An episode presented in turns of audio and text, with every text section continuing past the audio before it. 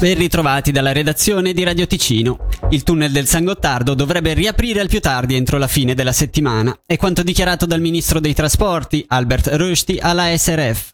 È l'unica notizia per il momento a trapelare nelle ultime ore, in attesa di una comunicazione ufficiale da parte dell'Ustra che oggi, oltre ad un, oltre ad, un, ad, una riunione di crisi, sta effettuando tutte le verifiche del caso. Le dichiarazioni del consigliere federale UDC sono in linea con quelle rilasciate qui a Radio Ticino dal direttore delle istituzioni, Norman Gobbi, secondo il quale il danno sembra grave la prospettiva non è la chiusura, la chiusura di alcune ore, ma probabilmente di qualche giorno. E continuiamo a parlare della chiusura del San Gottardo perché questa recente chiusura dei treni passeggeri e la temporanea sospensione del traffico nel tunnel del San Gottardo hanno evidenziato le vulnerabilità della rete di trasporti del cantone. Lo sostengono i verdi liberali ticinesi. Queste problematiche hanno rilevanti implicazioni economiche e impattano la vita quotidiana dei ticinesi, motivo per il quale i verdi liberali ripropongono il pedaggio al tunnel del San Gottardo, oltre che un potenziamento delle infrastrutture esistenti, come il passo del Sempione.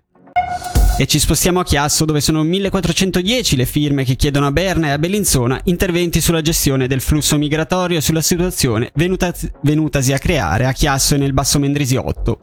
Lo fa sapere Moreno Colombo alla regione, primo fermatario, indicando che le firme sono state inviate oggi alla consigliera federale Elisabeth Bohm-Schneider e al Consiglio di Stato ticinese. La petizione, promossa lo scorso 24 luglio, presentava una doppia richiesta, organizzare un incontro immediato con la SEM, la consigliera federale Bohm-Schneider Schneider, il Consiglio di Stato e i municipi del Basso Mendrisiotto e, a livello cantonale, introdurre misure intermedie per sanzionare i comportamenti incresciosi nelle piazze e nei parchi giochi a scopo deterrente.